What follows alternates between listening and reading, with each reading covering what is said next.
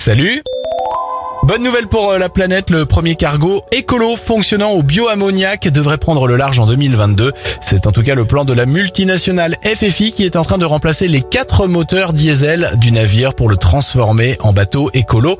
Bravo le beau geste de l'équipe de football de Serbie, le président du pays avait promis d'offrir un million d'euros à l'équipe nationale en cas de victoire face au Portugal.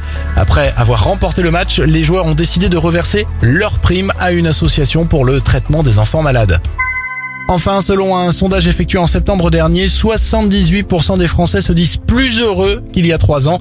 C'est une augmentation de 5 points par rapport à 2018.